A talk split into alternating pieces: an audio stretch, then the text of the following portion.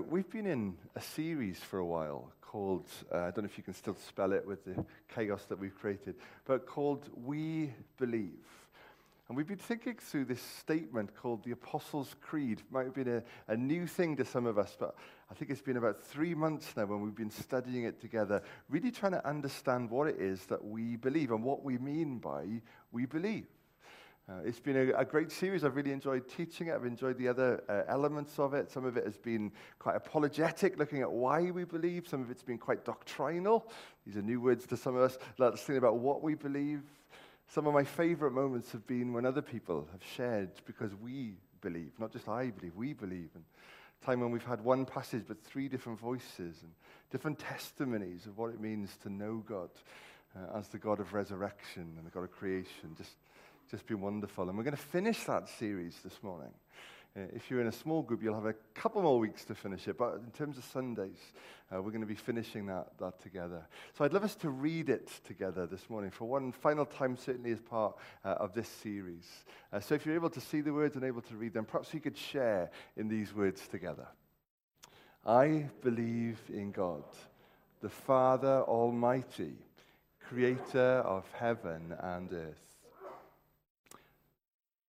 I believe in Jesus Christ, his only Son, our Lord, who was conceived by the Holy Spirit, born of the Virgin Mary, suffered under Pontius Pilate, who was crucified, died, and was buried.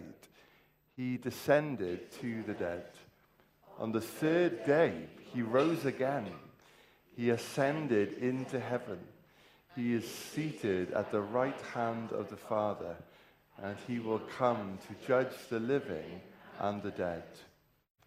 I believe in the Holy Spirit, the one holy universal church, the communion of saints, the forgiveness of sins, the resurrection of the body, and the life everlasting.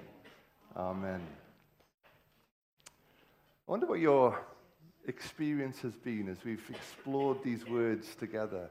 Uh, I've really loved sharing in them together, the chance to read together these words that we share with brothers and sisters in Christ, not just across the world, but across the generations. This is not a new thing. And for me, it's been profoundly moving. I know it can sound strange sometimes when we're all saying the same thing at the same time, kind of a unique experience, but quite a moving for me experience. And the opportunity to stand together and say, I believe in Jesus Christ. I hope it's been a helpful and um, meaningful journey for you as well. And this morning, I want to focus on the last part uh, of this creed. I believe in the forgiveness of sins. I believe in the resurrection of the body. I believe in the life everlasting. Amen. I'd love us just to take chance this morning to think about these three things. We sing about them a lot, don't we? But what does it mean to believe in the forgiveness, literally the forgiveness of our sins? What does it mean to believe in the resurrection of the body? We were just singing about it, weren't we? That we will rise again. What does that mean? And what do we mean by the life everlasting? And really, this morning, I'm going to take them in reverse order just to be awkward but because I believe in the life everlasting, because I believe in the resurrection of the body, because I believe in the forgiveness of sins. Hopefully that'll make sense uh, by the time we've, uh, we've finished this morning. So I believe in life everlasting. Any fans of uh, Queen this morning? The, I mean, the band, uh, not our late monarch. Yeah, it's okay to admit, yeah. There's one song that's always kind of tripped me up when it comes to Queen. Some of you are thinking of it already. That song, Who Wants to Live Forever? It's kind of a tricky one anyway because of what happened to Freddie Mercury and how short his life was, was kind of cut. But who wants to live forever? A song that he sings, I mean, it's almost operatic, isn't it? It's so, he just belts it out. Who wants to live forever? It was actually a song that was used uh, on one of those classic movies that I've never seen. Any fans of the Highlander movie?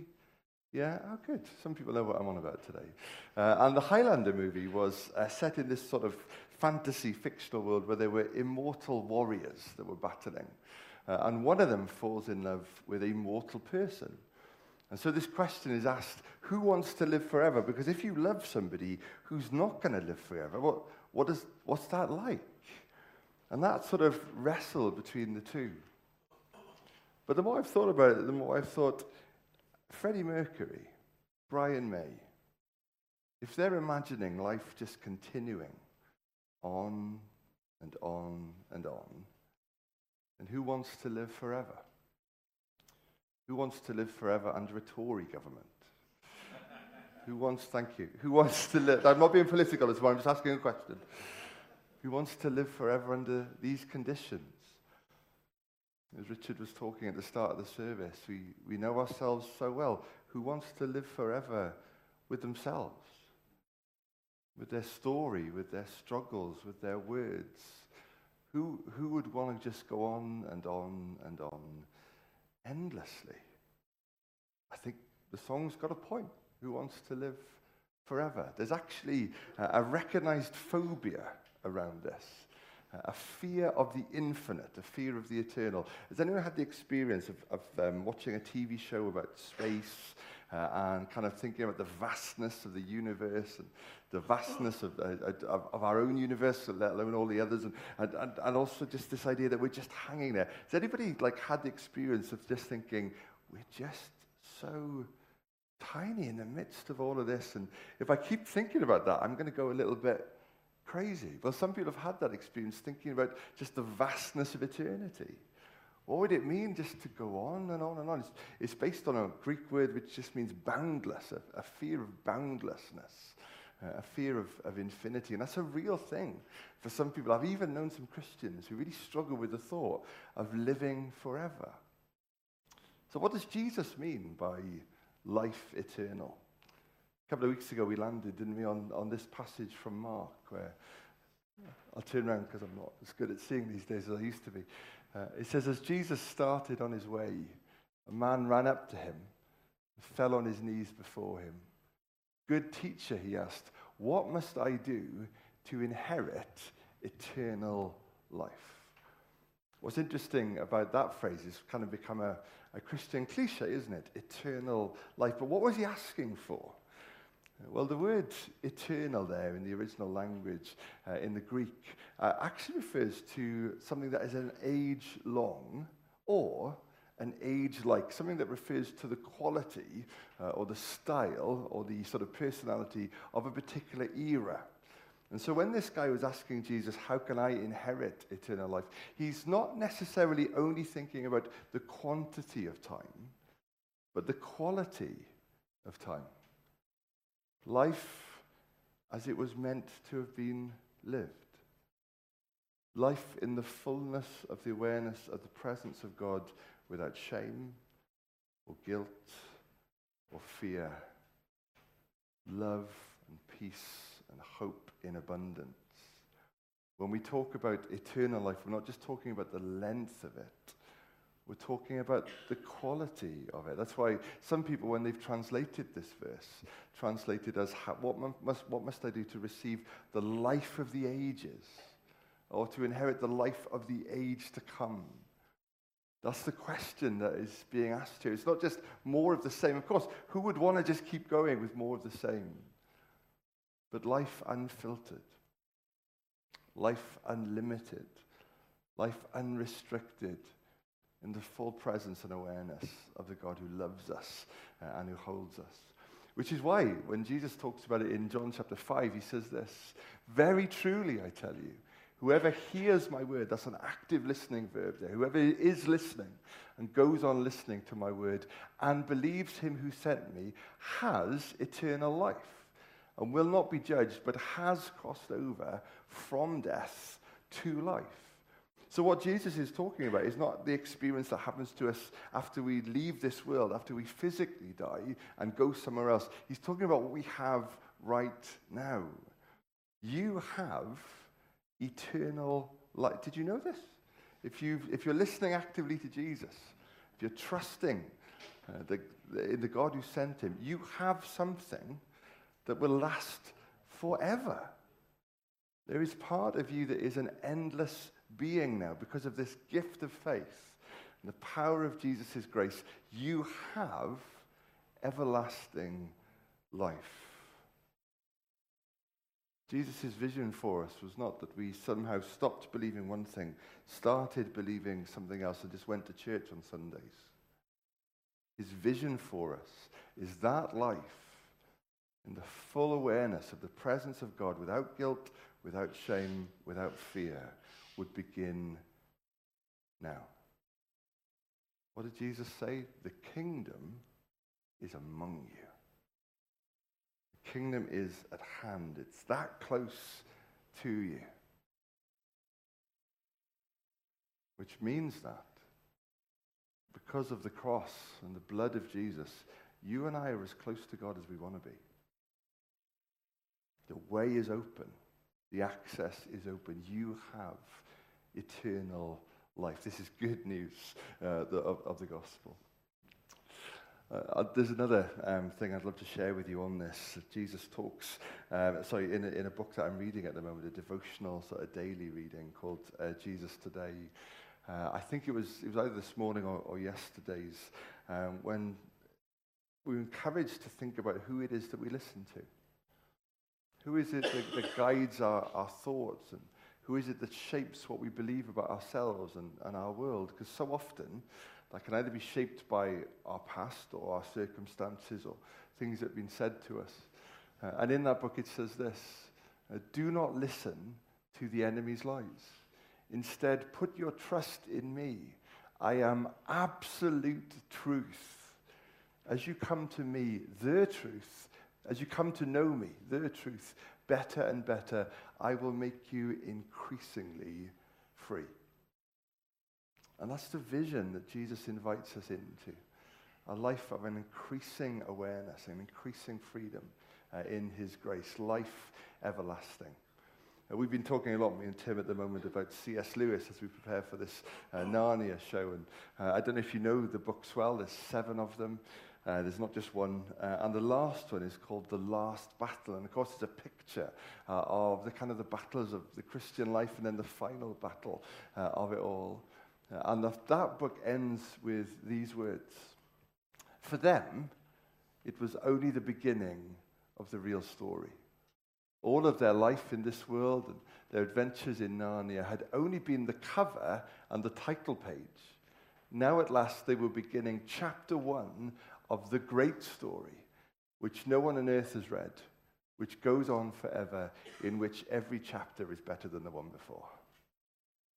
Sometimes you need a picture of it, don't you, to try and get your head around it. Eternal life is not, I get to the final chapter and we just take ages to read it. Every chapter better than the one before. Life everlasting. But if I'm going to live forever, something is going to have to shift. Something's going to have to change. So I don't just believe in life everlasting. I believe in the resurrection of the body.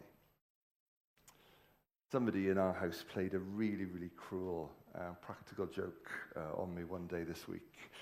Uh, I came downstairs and they were pretending that one of our kids had become an adult. And I said, This cannot be true.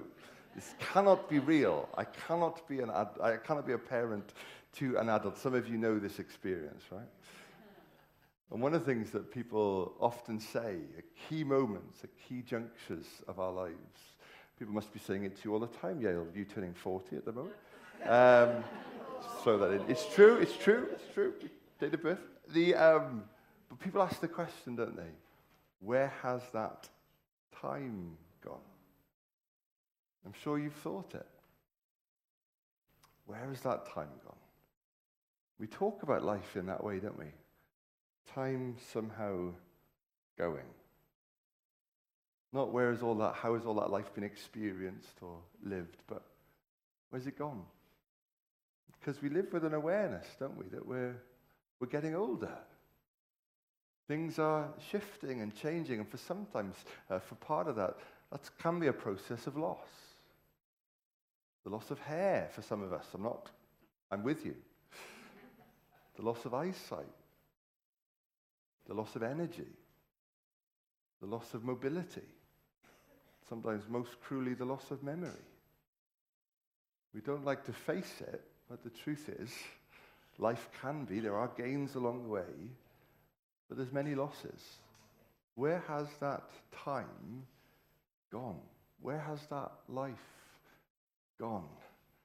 One of my favorite comedians once said he knew he was getting older when his injuries no longer had interesting anecdotes. there was a draft, or I slept awkwardly. And we feel that sometimes, don't we? The sense in which time has moved on and the body in which I now dwell cannot do all the things that it was once able to do. Why is that? Why, why does that happen to us? I came down this morning, somebody had been mucking around with the balloons and swapped them round, and I had even more of a shock. I thought, I know I'm getting on, but I can't be 81 yet. Do you ever have those moments where you seem to flash forward in life and think, wow, one day I will be there? One day I'll, I'll do this. And life can often become about the one day when I don't have to work or I don't have to worry about that, or it's all the one day. So often we're so consumed with what is gone and what's to come, it can be difficult to live now. I love the words of the psalmist, Psalm um, 91. Teach me to number my days aright. We, we don't like to do that. We need to be taught it, don't we? To number them because they're not going to go on forever in this body, in this life. Then he goes on to say, Teach me to number them right so that I might gain a heart of wisdom.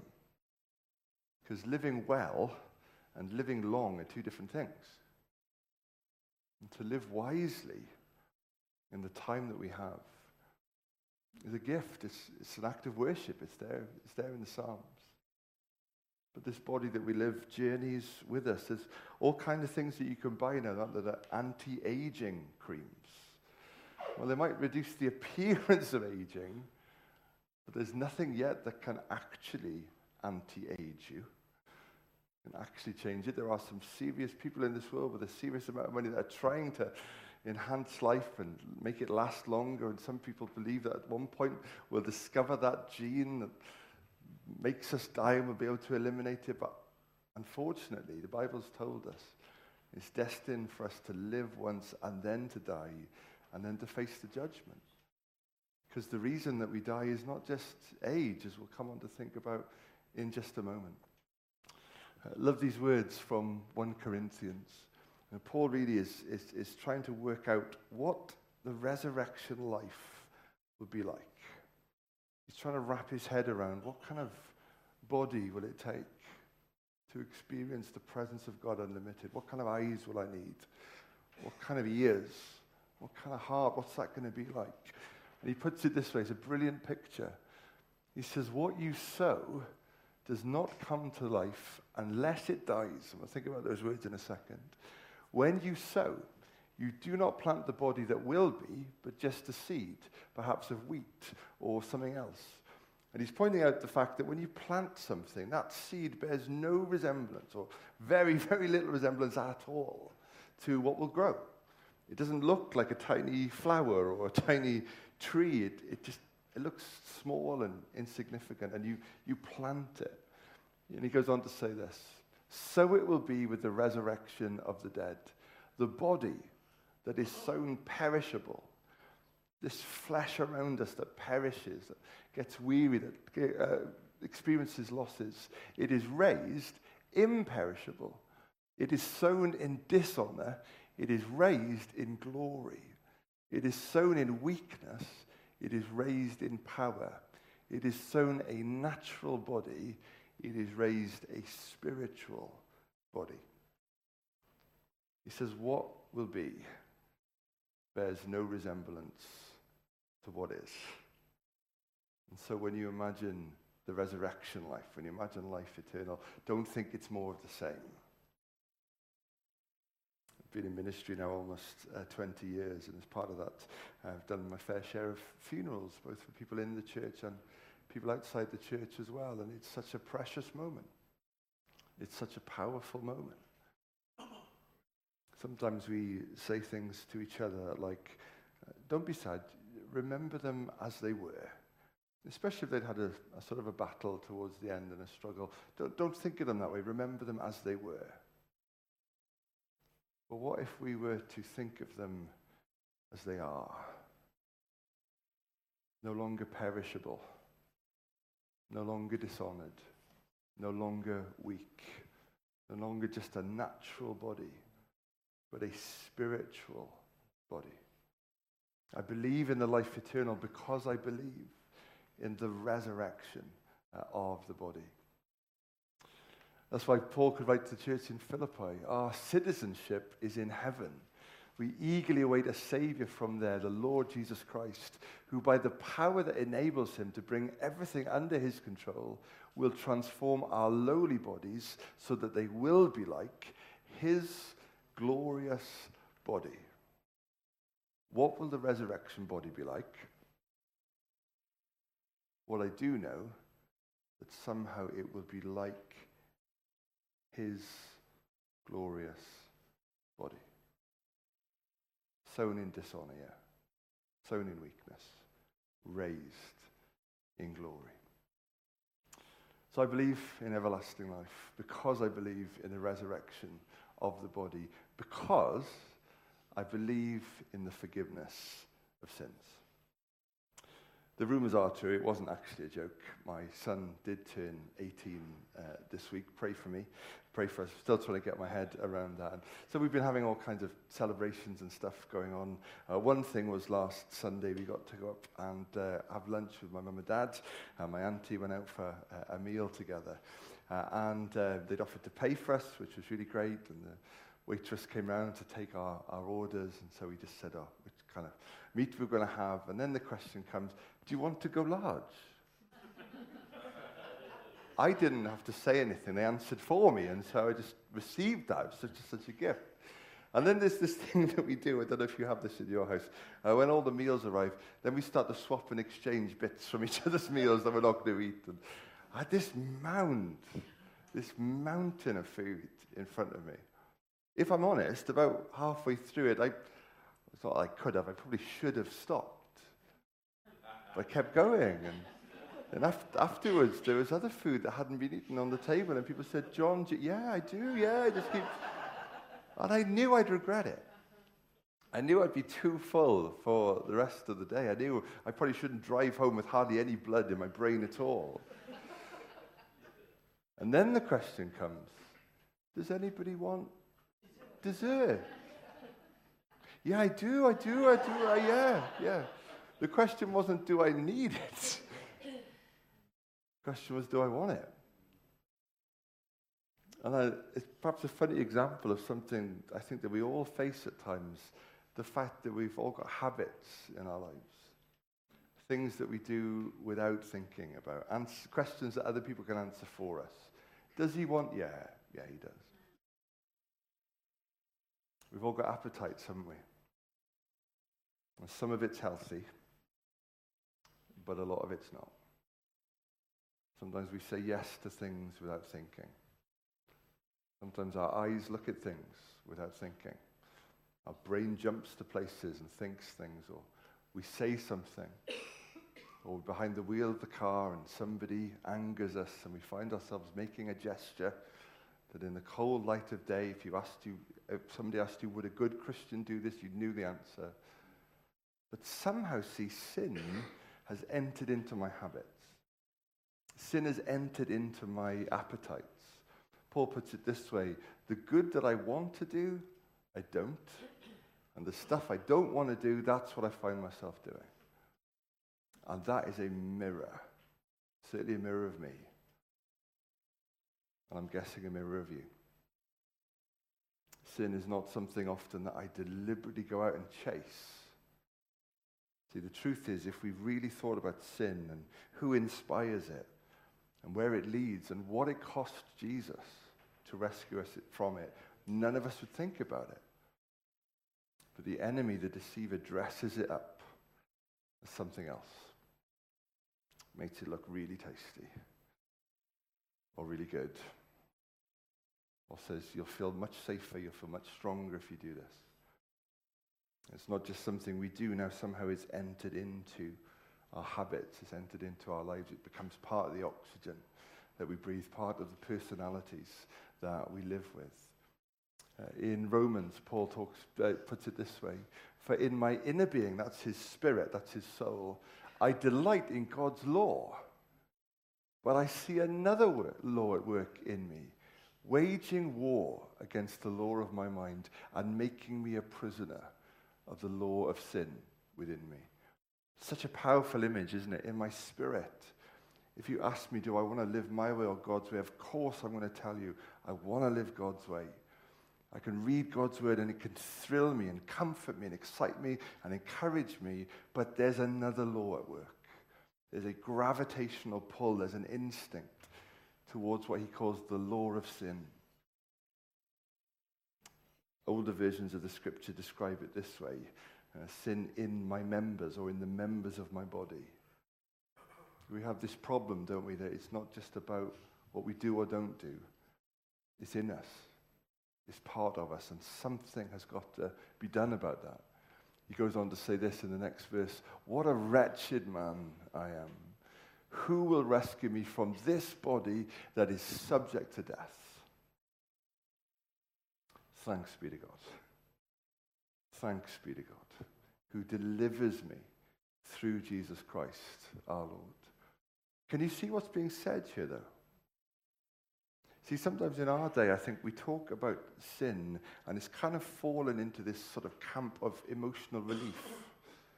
We encourage people to seek the forgiveness of sins because you'll feel better about yourselves, and you will. But I think what Paul is envisioning here is greater than that, isn't it? Comes down to this question Do I really want to be rescued from trouble or temptation?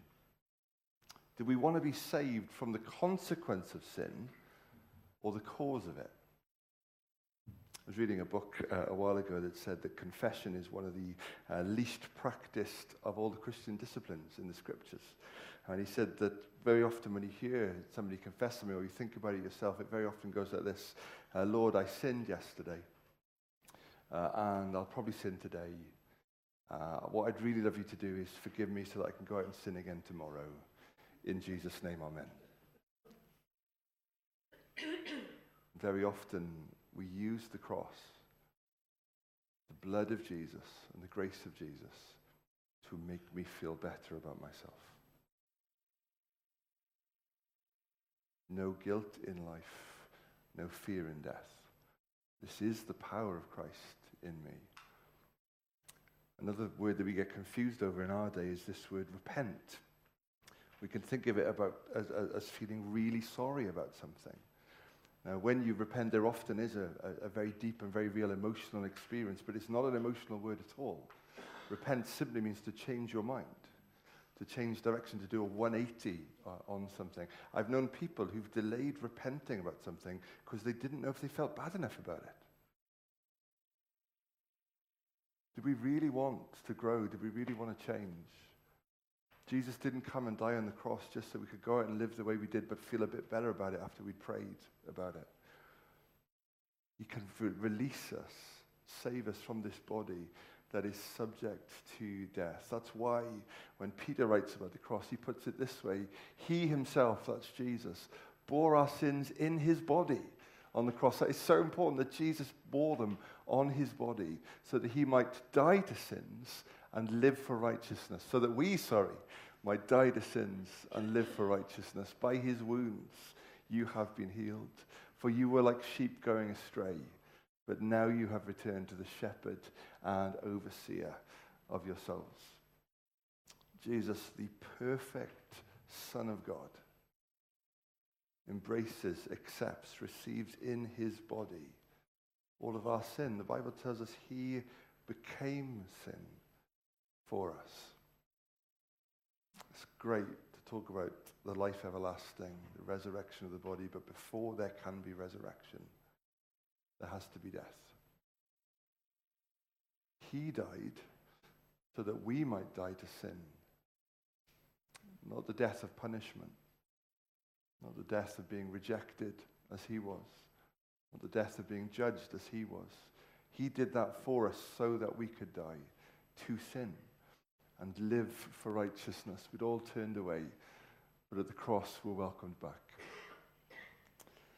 We're going to share in a moment uh, a celebration of that which Jesus has given to us, an opportunity to remember and to receive, to feast uh, on Jesus in our hearts through faith. Before we do, I'd love just to share one story. Uh, a story that probably a lot of us here will know about a, a woman called Joni. Joni's paralyzed from the neck down. As a teenager, uh, she was in a car crash. A really, really difficult life learning what it meant to adjust to that. Uh, I don't know when it was, but um, I remember reading a while back that she'd uh, marked 50 years in a wheelchair. She's also someone who suffers with chronic pain in every part of her body and over the years has, has battled cancer as well. Incredible woman. She's also written about 35 books. And she's the president of this organization that seeks to support people with, with disabilities, particularly people with disability and faith. And she writes that as a young person, she would often go when there was a faith healer in town to try and be healed. And she'd be wheeled to a section of the crowd where there were other wheelchairs uh, and there would be a spotlight that would go around the room and different ailments would be called out. And she said, strangely, the spotlight never fell on the area where all the wheelchairs were. And we were wheeled home and left to wonder, did I not have enough faith? Did I not worship loud enough or long enough? And she describes an experience of being at home one night as a teenager, just sat on her bed wanting to die. God, if you're not going to change this, I, I don't want to be here. She was reading through the Bible just for any sense of hope. And she suddenly realized when she got to this one passage that there was one place uh, in the Gospels where they begged Jesus to stay on. But he said to them, No, I've, I've got to go to other villages because I need to preach there as well. And she realized that Jesus saw the heart of the problem. And she said, No wonder why I was so depressed. I was into Jesus just to get my pain and paralysis fixed. She said, It's not that Jesus didn't care about the people with all those problems, it's that their problems weren't the main focus. The gospel was. The gospel says that sin kills, hell is real. But God is merciful, and his kingdom can change you, and Jesus is the way. She goes on to write this. Actually, she preached it when she was preaching somewhere. Don't be thinking that when I get to heaven, I'm most looking forward to a new body, free of cancer or pain, or quadriplegia. Don't be thinking that when I get to be with Jesus, I'm going to relish in mostly jumping up and kicking and doing aerobics. No. What I'm most looking forward to is a new heart.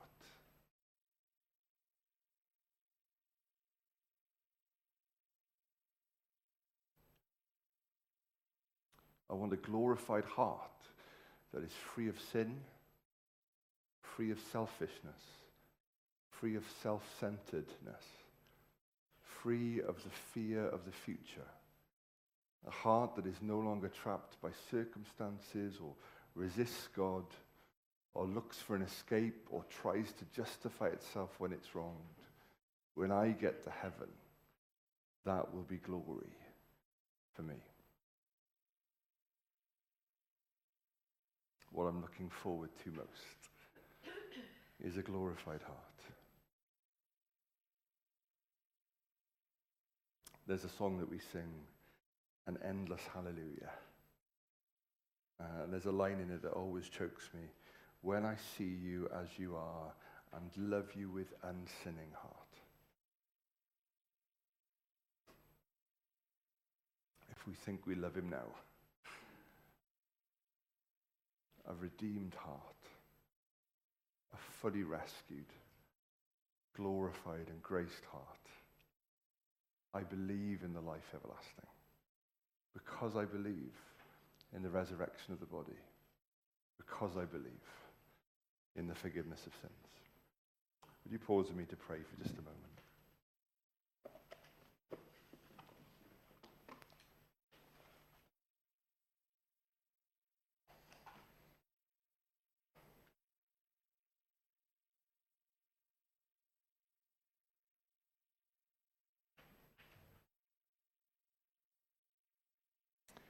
Being confident of this, that he who began a good work in you will carry it on to completion until the day of Christ Jesus. Until that day. Lord, we thank you that over and above and against the law that we often see at work in our bodies, you are at work until that day. And so, Lord Jesus, would you help us, I pray, to live as citizens of heaven? To know what it is to have that atmosphere, that identity, something of a glorified heart. We thank you, Lord, for the goodness of your grace that did not leave us there, but gives us the victory through our Lord Jesus Christ. So, Lord, would you help us to be people who, whose eyes are fixed on the hope that is in you, the hope that is you, to eagerly await all that you've laid before us. And to allow your grace to have its effect, to be healed, to be transformed, to fully die to that part of me that wants my own way. and to live for you until we can say, for me to live is Christ and to die is gain.